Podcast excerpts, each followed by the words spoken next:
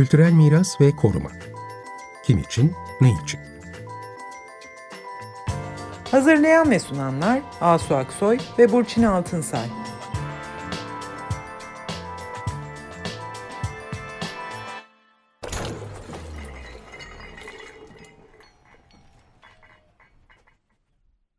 Merhabalar, ben Asu Aksoy.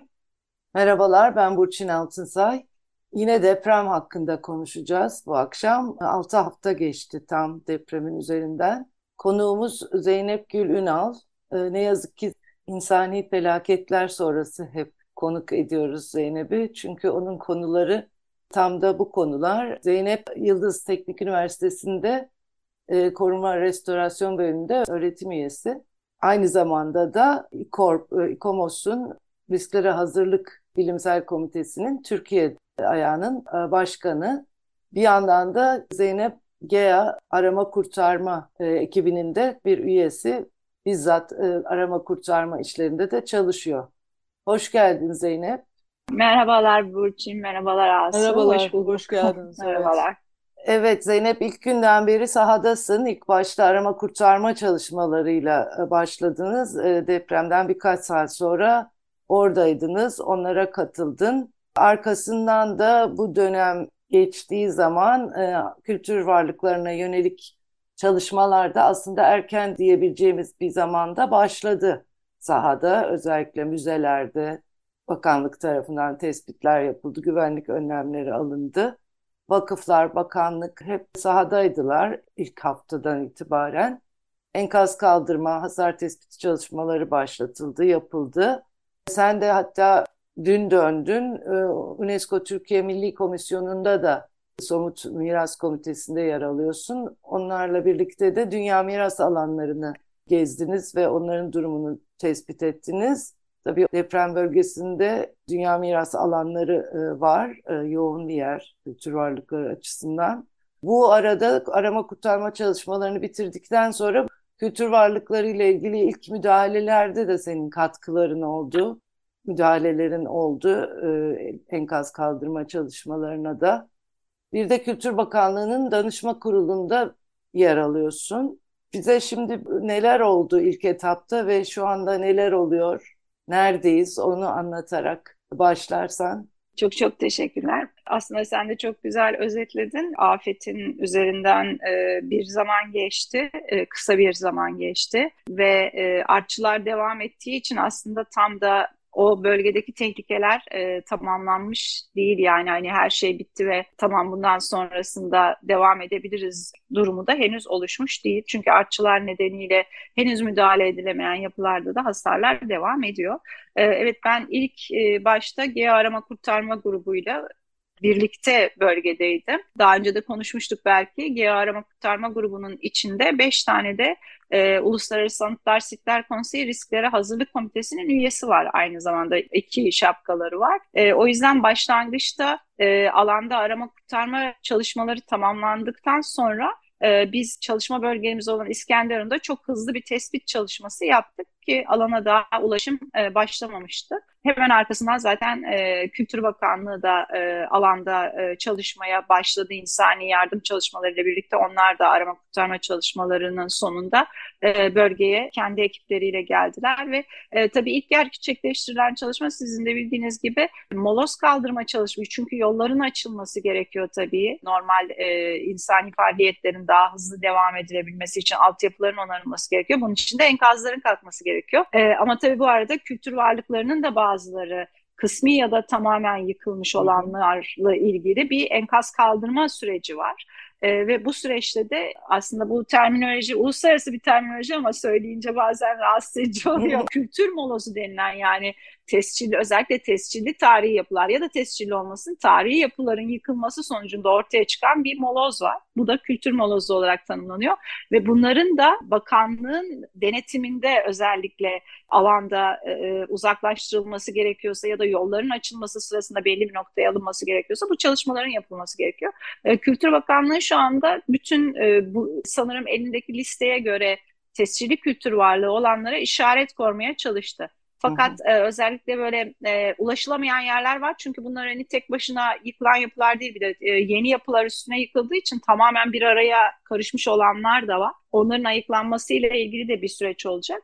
Diğer yandan da tabii e, şimdi e, bütün üniversitelere bir yazı gitti Kültür Bakanlığı'ndan. Özellikle bu 11 ilde daha önce tarihi çevreyle ilgili ya da tek yapı ölçeğinde yapılmış çalışma varsa arkeolojik alanlar da buna dahil tabii. E, bu çalışmalara ilişkin bilgi verilmesi istendi ki e, öncesi ve sonrası çalışmaları için e, belgeler toparlanabilsin.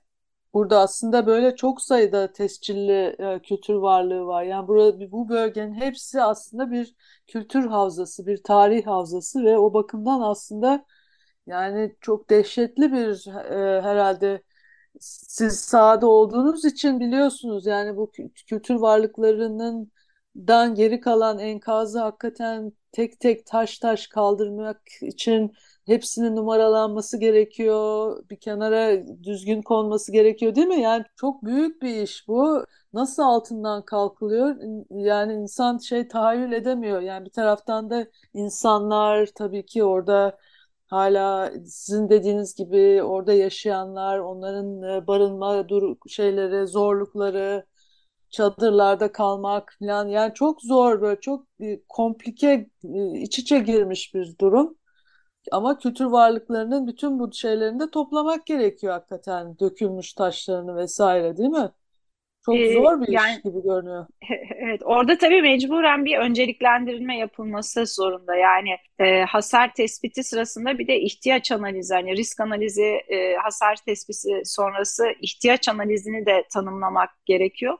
Çünkü şüphesiz her şeyi tekrar kullanma şansımız olmayacak. Yani bazıları ayıklanamayacak. Bunun için e, kültür molozu yönetimi denilen aslında özellikle İtalya'daki afetlerden sonra İtalyanların çok sık yaptığı ya da hani büyük benim hatırladığım bu çalışmanın yapıldığı Katrina kasırgası sonrası da var. Hani bu şeylerin e, malzemelerin yeniden kullanımıyla ilgili e, bir çalışma yapılması gerekiyor. Benim hatırladığım İtalya'da bunun için bir enkaz tahliye komitesi kurulmuştu ve e, bir e, atık yönetim planı yapılması gerekiyor tabii. Çünkü bunların bazıları kullanılabilecek ve kültür molozu oldukları için değerlendirilebilecek, bazıları da değerlendirilemeyecek. Hani bunların sınıflanması, depolanması, e, analizlerinin yapılarak bir herhalde saha laboratuvarı oluşturulması gerekecek en hızlı olabilecek yöntem bu. Tabii bir de bunu sanırım özellikle uzaktan algılama yöntemleriyle daha hızlı yapmak mümkün olacak. Çünkü hani 11 bölge ve bunun kırsalını da düşünecek olursak çok hızlı hı hı. yürütülebilecek bir çalışma değil ve bu kültür molozu dediğimiz ayıklanacak olan malzemenin tabii mümkün olan en yakın yerde mümkünse bahçesinde tutulmasıdır. Ama bunun mümkün olmadığı durumlarda da başka bir noktaya transferi gerekecek. E, ve bu transfer sahasının da büyük bir saha olacağını tahmin ediyorum e, yıkımın boyutuna bakılınca. E, bu alanların belirlenip e, şu anda yavaş yavaş bu çalışmaların da sanırım başlaması gerekiyor. Özel Peki bir bu... prosedürü var değil mi? Sizin de deneyimlerinizle yani dünyada da oluşturulmuş olan Güvenlik konuları da var. E, değil, hmm. Böyle taşınabilir e, objeler de var tabii o enkazın tabii. içinde. E, onları güvenliğe alınması gibi bayağı Değil ciddi mi? bir e, sistem var. Bu uygulanabiliyor mu peki şu aşamada? Evet. Sahada Burada. bu ne durumda? Evet. Bizim tabii daha önce bu büyüklükte bir afetimiz olmadığı için bu kadar alana etkileyen ve e, kültür varlıklarının bu kadar yoğun olduğu bir alana etkileyen böyle bir tecrübemiz yok. Ama benim de çalıştığım Uluslararası Anıtlar Sitler Konseyi Risklere Hazırlık Komitesi'nin en yakın tecrübesi tabii. Benim de içinde olduğum bazı projeler vardı. Nepal Gorka depremi 2015 ve sonrasında da şu anda gene e, Ukrayna'daki durum sonrası aslında hani sonuçta neden olduğu başka bir konu ama sonuçta bir kültür molozu oluşuyor. Ee, orada tabii şey önem kazanıyor. Şimdi bir afet risk e, yönetimi döngüsünde hani hazırlık, müdahale, iyileştirme, zarar azaltma diye bir daire vardır. Bu dairenin şu anda biz müdahale, iyileştirme arasında bir yerdeyiz. Çünkü artçılar devam ettiği için müdahaleler de devam ediyor. Şimdi bu aşamada tabii planlama safhası çok önemli. Ee, evet. Ee, hani e, organizasyonlar, hangi organizasyonlar görev alacaklar? E, bunların koordinasyon, coordination cell dediğimiz ana koordinasyon merkezinin çok hızlı kurulması gerekiyor ki şu anda Kültür Bakanlığı'nın ki Kültür Bakanlığı içinde kurulmuş. Sonra sahada çalışacak uzman ekiplerin çok hızlı artık şey yapılması lazım. Yani isimlendirilmesi lazım ve tabii aslında bir o kadar önemli olan herkes sahaya çıkmayı çok arzu ediyor tabii. Herkes destek olmayı yapmaya çalışıyor. İyi de bir ofis ekibinin arka planda çalışıyor olması lazım. Çünkü bu veri koordinasyonunu ancak bu şekilde sağlayabiliyoruz. E, sahaya çıkacak olan ekiplerin çok iyi bir eğitim alması gerekiyor. Bu halde uzun süreli bir eğitim değil ama iyi bir oryantasyon ve sahada karşılaşacaklarıyla ilgili. E, çünkü afet bölgesinde çalışma ayrı bir çalışma disiplini yani koruma uzmanı olmanız orada çalışmayla ilgili bir eğitim almadıysanız e, yeterli gelmeyebilir. Ee, ve bu daha sonra Zeynep bu, bu eğitimleri veren bir şey var mı şu anda Türkiye'de? Yani böyle bir eğitim çalışması var mı? Yani e, İKORP Türkiye böyle bir eğitim verebilir çünkü bizim e, İKROM'la bir e, şeyimiz var. E, iki yıl önce sonuçlanıp tekrar devam eden dört yıllık bir ortak mutabakatımız var, bir anlaşmamız var. Bu anlaşma kapsamında biz e, İKROM'da zaten eğitim veriyorduk diğer ülkelere de. Bu eğitimi burada çok hızlı tekrar edebiliriz. E, çünkü e, şu anda sahaya çıkacak olan ekipler için prosedür aslında şöyle, protokol şu şekilde e, uluslararası sistemde enkaz haline dönüşmüş kültür mirası yapısına giriş tabii ayrı bir uzmanlık gerektiriyor.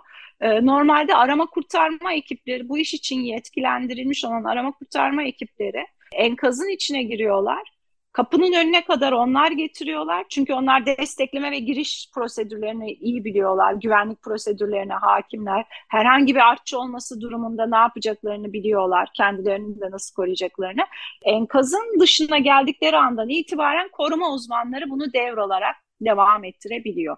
Hmm. normal prosedür böyle. bunun prosedürle ilgili değişiklik de hatırlarsınız 97 sanırım Assisi depreminden sonra meydana gelen bir olay. San Francis Bazilikası'nın Çan Kulesi'nin şey yapılırken depremden sonra güç payandalanması yapılırken içeride de sanat tarihçiler ve iki peder e, analiz yap ilk değerlendirmeleri yapıyorlardı risk analizi yaparken e, bir artçı oluyor ve Çan Kulesi yapının üstüne devriliyor ve yapının e, üst örtüsü çöküyor ve maalesef içeride çalışan iki sanat tarihçi ve e, iki hmm. peder vefat ettiler. Ondan hmm. sonra onlar da bu prosedürde bir değişiklik yaptılar. Yani artçıların özellikle devam ettiği bölgelerde e, şeyin içine hasar görmüş yapının içine e, sadece bu konuyla ilgili eğitim almış e, gruplar giriyorlar. Şu anda şu, bu şekilde aslında prosedür.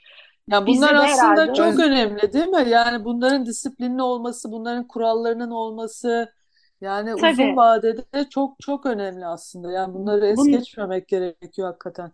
Hani bundan sonrası için e, herkes çok büyük bir enerjiyle orada bir an önce işlerin iyileştirilmesini istiyor ama bunun tabii hızlı bir şekilde gelişirken başka e, istenmeyen durumlara evet. da yol açmaması gerekiyor. Hani bir prosedürü var mı? Evet, bir prosedürü var yani şu anda. Sanırım şu anda sahada zaten kurulan Afet Kazı Başkanlığı olarak isimlendirilmiş bir e, grubun çalışması var. Sanat tarihinden bir hocamız var Muhammed Aslan ve ekibi çalışıyor. Ben daha henüz e, hani sahadaki çalışmayı görme şansım olmadı. Ee, yarın gittikten sonra görebileceğim. Ama bildiğim kadarıyla onlar şu anda tamamen çökmüş enkazlarda çalışıyorlar diye biliyorum. Ama henüz dediğim gibi e, bu prosedürü daha uygulamaya konulmadı böyle bir prosedür. Konulacak sen, herhalde o da sen, çok çok sen yani hem uzmanlık gerekiyor hem de orada sahada yıkıntıların içine girebilecek deneyim de gerekiyor diyorsun. Ee, umarım bu şekilde e, uygulamaya geçer bir an önce. Çünkü böyle bir eğitimden geçmemiş, uzmanlıkları olmayan kişilerin çalışması da yeni bir risk teşkil ediyor, evet. kaybetme riski teşkil ediyor değil mi? Hem Evet herhalde öyle bir şey olmayacak. Evet olmayacak diye bekliyoruz. Zaten bununla ilgili aslında AFAD'ın içinde böyle bir birlik oluşturulmasıyla ilgili birkaç yıldır bir çalışma vardı. Ee, şu anda e, gayri resmi olarak böyle bir şey de sağlandı. Hani gerekirse e, onlar da kendi birliklerinden birini e, bize yönlendirmek üzere herhalde bir şey değişikliği yapacaklar. Yani çok hızlı bir şekilde zaten çözülmesi gerekiyor. Ama en azından böyle bir karşılıklı niyet belirtilmesi, o uzmanlığın bu gruba katılması söz konusu e, olacaktır diye umuyorum ben de. Yani çok geniş bir alandan bahsediyoruz ve aslında anında paralel bir şekilde bir sürü yerde bu çalışmaların şu anda yapılıyor Yapılması olması lazım. gerekiyor. Evet ve onun için de çok sayıda insana ihtiyaç var. Yani ben eğitim derken belki böyle çok e, hızlandırılmış işte alanda ne bileyim ben bir beş günlük eğitim paketleriyle falan böyle tabii bilmiyorum ama ya o kadar büyük bir alandan bahsediyoruz ki çok zor bunun altından Yani kalkmak gibi Biz görünüyor. herhalde evet belki e, İKOMOS Türkiye ile birlikte böyle bir eğitimin çok hızlı bir şekilde koordine edilmesiyle ilgili e, şu anda İKOMOS uluslararası ve e, İKROM da bu konu, konuyla ilgili verebilecekleri destekleri dile getirdiler. Biz tabii biraz şeyin geçmesini e, istedik hani alanda artçılar devam ederken ve Hmm. Koordinasyon nasıl ilerleyecekken bu eğitimin kime verileceği, nasıl bir e, organizasyonla çıkılacağı önemliydi. Şu anda e, Kültür Bakanlığı'nın şemsiyesi altında herkesin bir araya gelmesi tabii çok doğru oldu. E, bizi de işte e, Burçin'de vardı toplantıda, üniversiteleri ve STK'ları da toplantıya çağırdılar. Tabii biz hepimiz e, ne yapılması gerektiğini biliyoruz. Hani sorulduğunda söyleyebiliyoruz.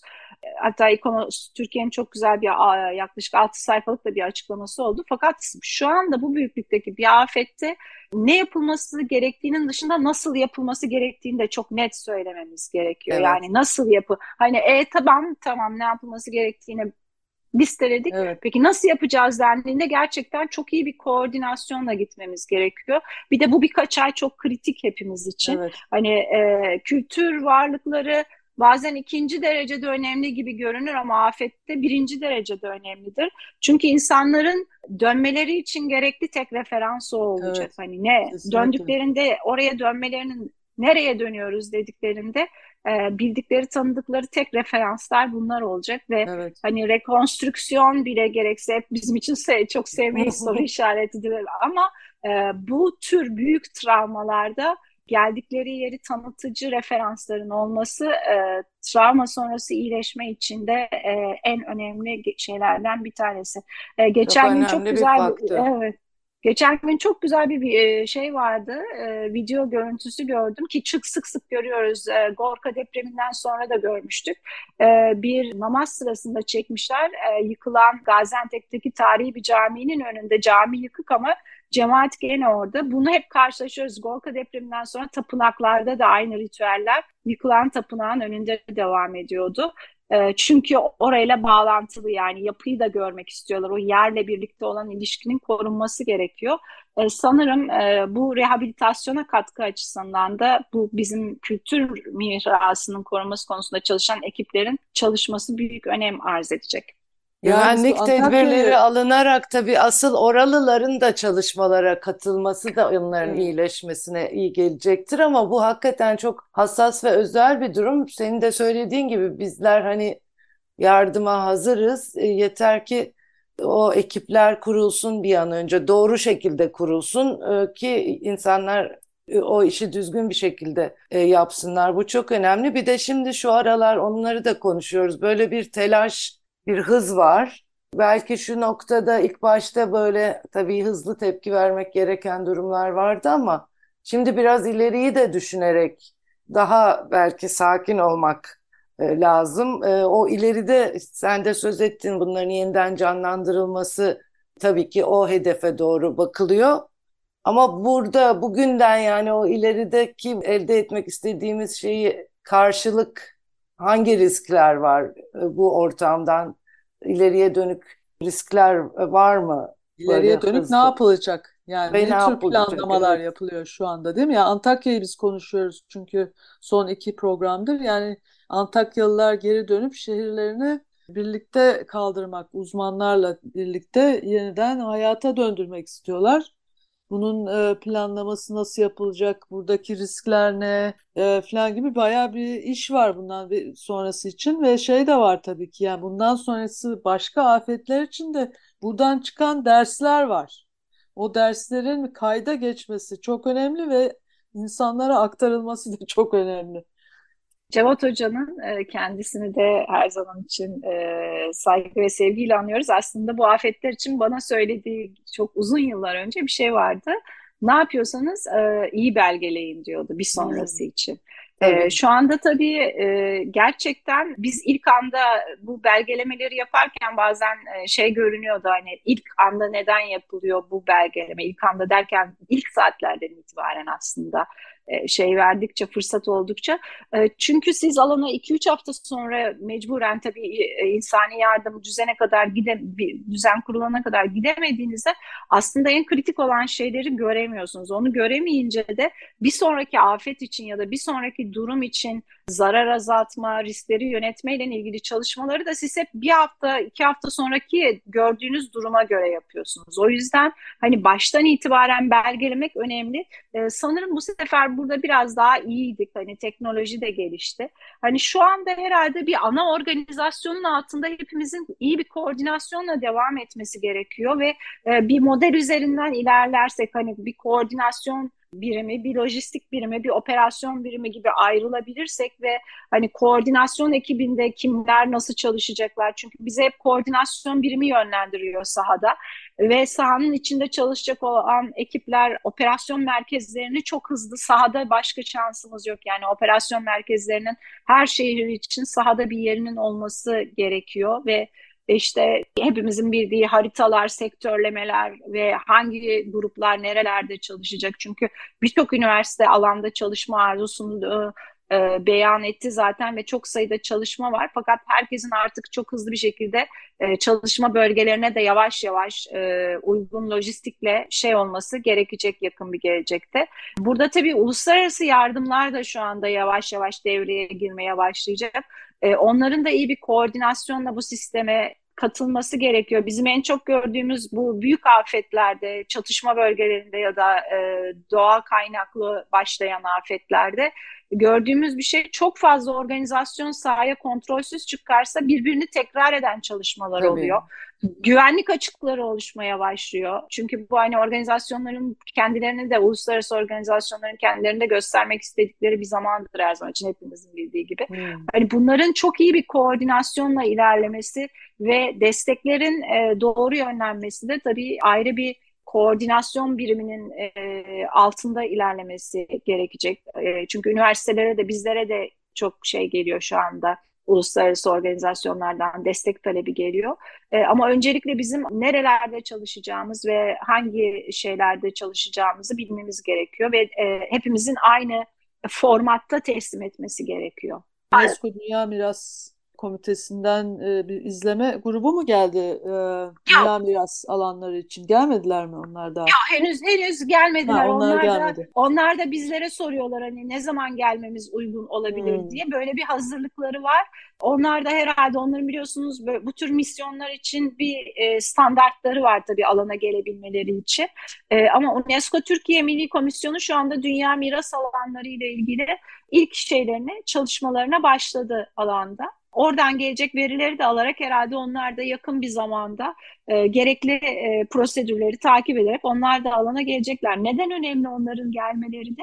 Dünya miras alanlarına acil durum fonlarını da onlardan e, hmm. şey yapabileceğiz çünkü harekete geçirebileceğiz. Bunlar tabii yabancı fon değil aslında. Bizim devletimizin Tabii. de e, kendi e, şeyle katkı yani kendi bütçesinden e, kaynak ayırdığı bir e, hükümetler arası organizasyon e, sonuçta bir afet durumunda e, onun bir kısmının da bizim tarafımızdan kullanılması çok normal bir prosedür. Siz şimdi evet, tekrar Zeynep, alana dönüyorsunuz. Burçin'de şey e, tekrar alana dönüyorsunuz değil mi? Ne yapacaksınız? Önünüzde şimdi nasıl bir görev var? Ee, yani. ben şu anda açıkçası bu e, prosedürle ilgili e, iki başlık var tabii benim de başımda. Bir kendi üniversitem e, min e, e, şeyim temsiliyetindeyim. Ama e, İKOR Türkiye'nin bu riskleri hazırlık komitesinin bu prosedürle ilgili bir katkısı olabilir diye konuşuyorduk. E, ben e, bu operasyon merkezi bu base of operation denilen sahada kurulacak merkez hangi sistematikle kuruluyor çok hızlı bir şekilde. Sektörizasyon nasıl yapılıyor? Sahaya çıkacak olan çünkü çalışması olan çok sayıda üniversite var zaten e, Hatay'da. Onların artık e, ellerindekini onlar da toparladılar e, şeyle belli bir sahaya çıkış aşamasına geldiler. Onların e, o sektörlerde nerelerde çalışacağı, hangi formatta çalışacakları, e, özellikle bu kültür molozunun tahliyesiyle ilgili prosedürlerin nasıl işleyeceği şu anda bir çalışma var ama e, dediğim gibi şu anda tamamen yıkılmış yapılarda. Bir de o yapıların tabii bir kısmı özel mülkiyet olduğu için e, hukuki açıdan başka birinin mülküne girmekle ilgili bir sorun olacaktır. E, bütün bunların aslında bir iyi bir prosedürün bir yönetmelikle birleşmesi gerekiyor ki e, bizde hangi hareket kabiliyetiyle yani teknik olarak nasıl yapılacağını Hmm. e, biz tek tek tanımlayıp e, bunun karşılığında bunun yasa ve uygulama açısından bir açığının olup olmadığını da çok hızlı bakmamız gerekiyor. Ama bunlar dediğim gibi böyle haftalar sürecek bir çalışmada olmayacak tabii yani Bu çok bir bakanlıkla şekilde. birlikte yapılıyor değil mi? Onlarla koordinasyon Şu anda tabii tabii Kültür Bakanlığı'nın koordinasyonunda çıkıyoruz. Zaten biliyorsunuz e, orada şu anda koordinatör vali görev başında. Onlarla da şeyde olmanız gerekiyor. Asıl onların aslında denetiminde yürüyor bütün çalışmalar. E, bu şeyleri de atlamadan çünkü bir şey gerektiğinde onlardan da destek almanız gerekiyor. Diyelim ki bir artçı oldu, acil bir durum oldu. Bu şey sizin nerede ve nasıl çalışıyor olduğunuzu bu afet gerekiyor. bölgesindeki tabii tabii mutlaka hangi bir grupların nerelerde çalıştığının ve tabii ki her gün sonunda normalde bizim e, mesela şeyin prosedürü öyledir. Gün sonunda bir rapor verirsiniz çok kısa bir şekilde. E, ekibiniz kim, e, nerede çalıştınız? Çünkü bir sıkıntı olması durumunda dediğim gibi bu devam eden bir acil durum süreci şu anda. E, bir sıkıntı olması durumunda ekibinizin nerede ve hangi çalışma yapıyor olduğunun bilinmesi e, sizi de güvende tutacak bir şey. Tabii. E, tahliye prosedürünüzün her an hazır olması gerekiyor. Acil başka bir durum olursa ekibinizi güvenli bir şekilde güvenli noktaya çekmeniz gerekiyor. Kısaca bunları herhalde bu birkaç gün içinde bir e, şeyle çalışmayla üzerinden geçeceğinizi tahmin ediyorum. Zaten Kültür Bakanlığı'nın üst ölçekte bir çalışması var. Biz de bununla ilgili hani danışma görevimizi e, yerine getirmeye çalışacağız. Peki Kolay Zeynep, gelsin. çok teşekkürler geldiğin için. Evet, gerçekten. Kolay gelsin. Tüm bu seyahatlerin arasında geldin. Ben çok teşekkür ederim. Sağ olun. Çok İyi teşekkürler. akşamlar. İyi akşamlar.